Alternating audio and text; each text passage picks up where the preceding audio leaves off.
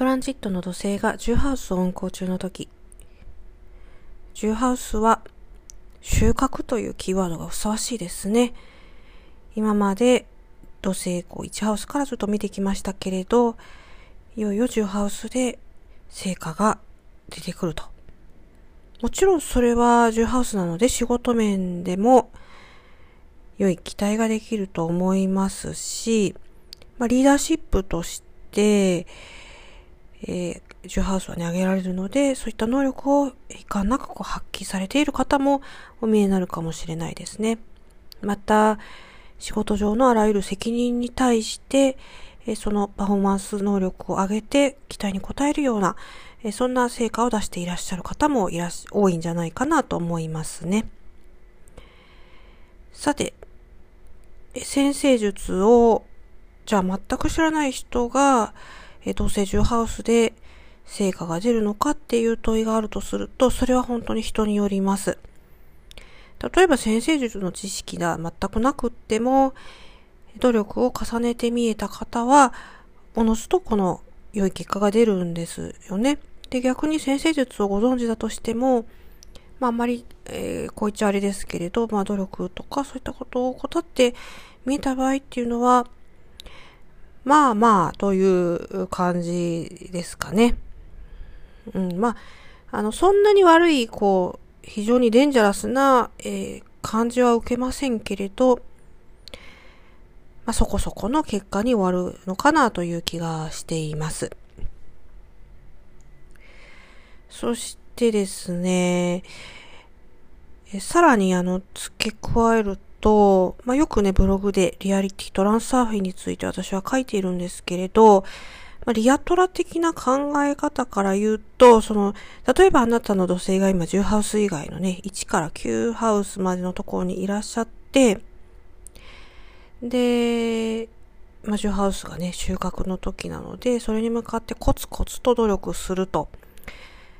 えそれはね、あの、リアトラ的には、まあ、内的意図っていうちょっと難しい用語を使うんですけれど、まあ本当にね、コツコツコツコツ、えー、積み重ねていって成果出るためにはすごい長い時間を要するんですよ。なのでまあ、思い切ってね、この10ハウスに先にちょっと、えー、飛んで、で、10ハウスで、まあ、自分がね、どのようにこうなっていたいかっていうのを、まあ、スライドっていう技法を使って、え先に設定していくと。まあ、そういう作業をしていくんですよね。ですから、まあそういったこともちょっと頭に入れておかれると、まあ10ハウスの時にどういった風になりたいのかっていうのが、え、これまたね、願望とか希望とか、そういうのじゃダメなんですよ。っていうのもその、こうなりたいなとか、ああなりたいわっていうのだと、もういつまで経ってもそれ叶わないので、えもう、えそういったウィッシュみたいなね、英語で言うと、そういうのはちょっともうやめて、もう設定しちゃうってことですね。そうすると良いかもしれないですね。ということでまたちょっと話がそれてしまいましたけれど、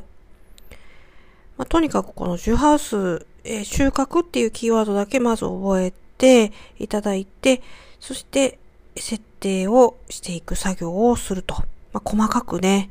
スライドなので本当にそこにもあることをもう疑わないぐらいえもう細かく設定していった方が良いかもしれないですね。で、まあ、さらにそれ設定したらね、あの、いつもこう頭に思い描くと、えこれね、あの、引き寄せの法則の、うん、あんまり引き寄せの法則で私はあんまり信じてないんですけど、まあ悪い面で、まあ過剰ポテンシャルって言うんですけど、それがかかって帰って叶わないんで、まあ設定したらまあ忘れていったんで、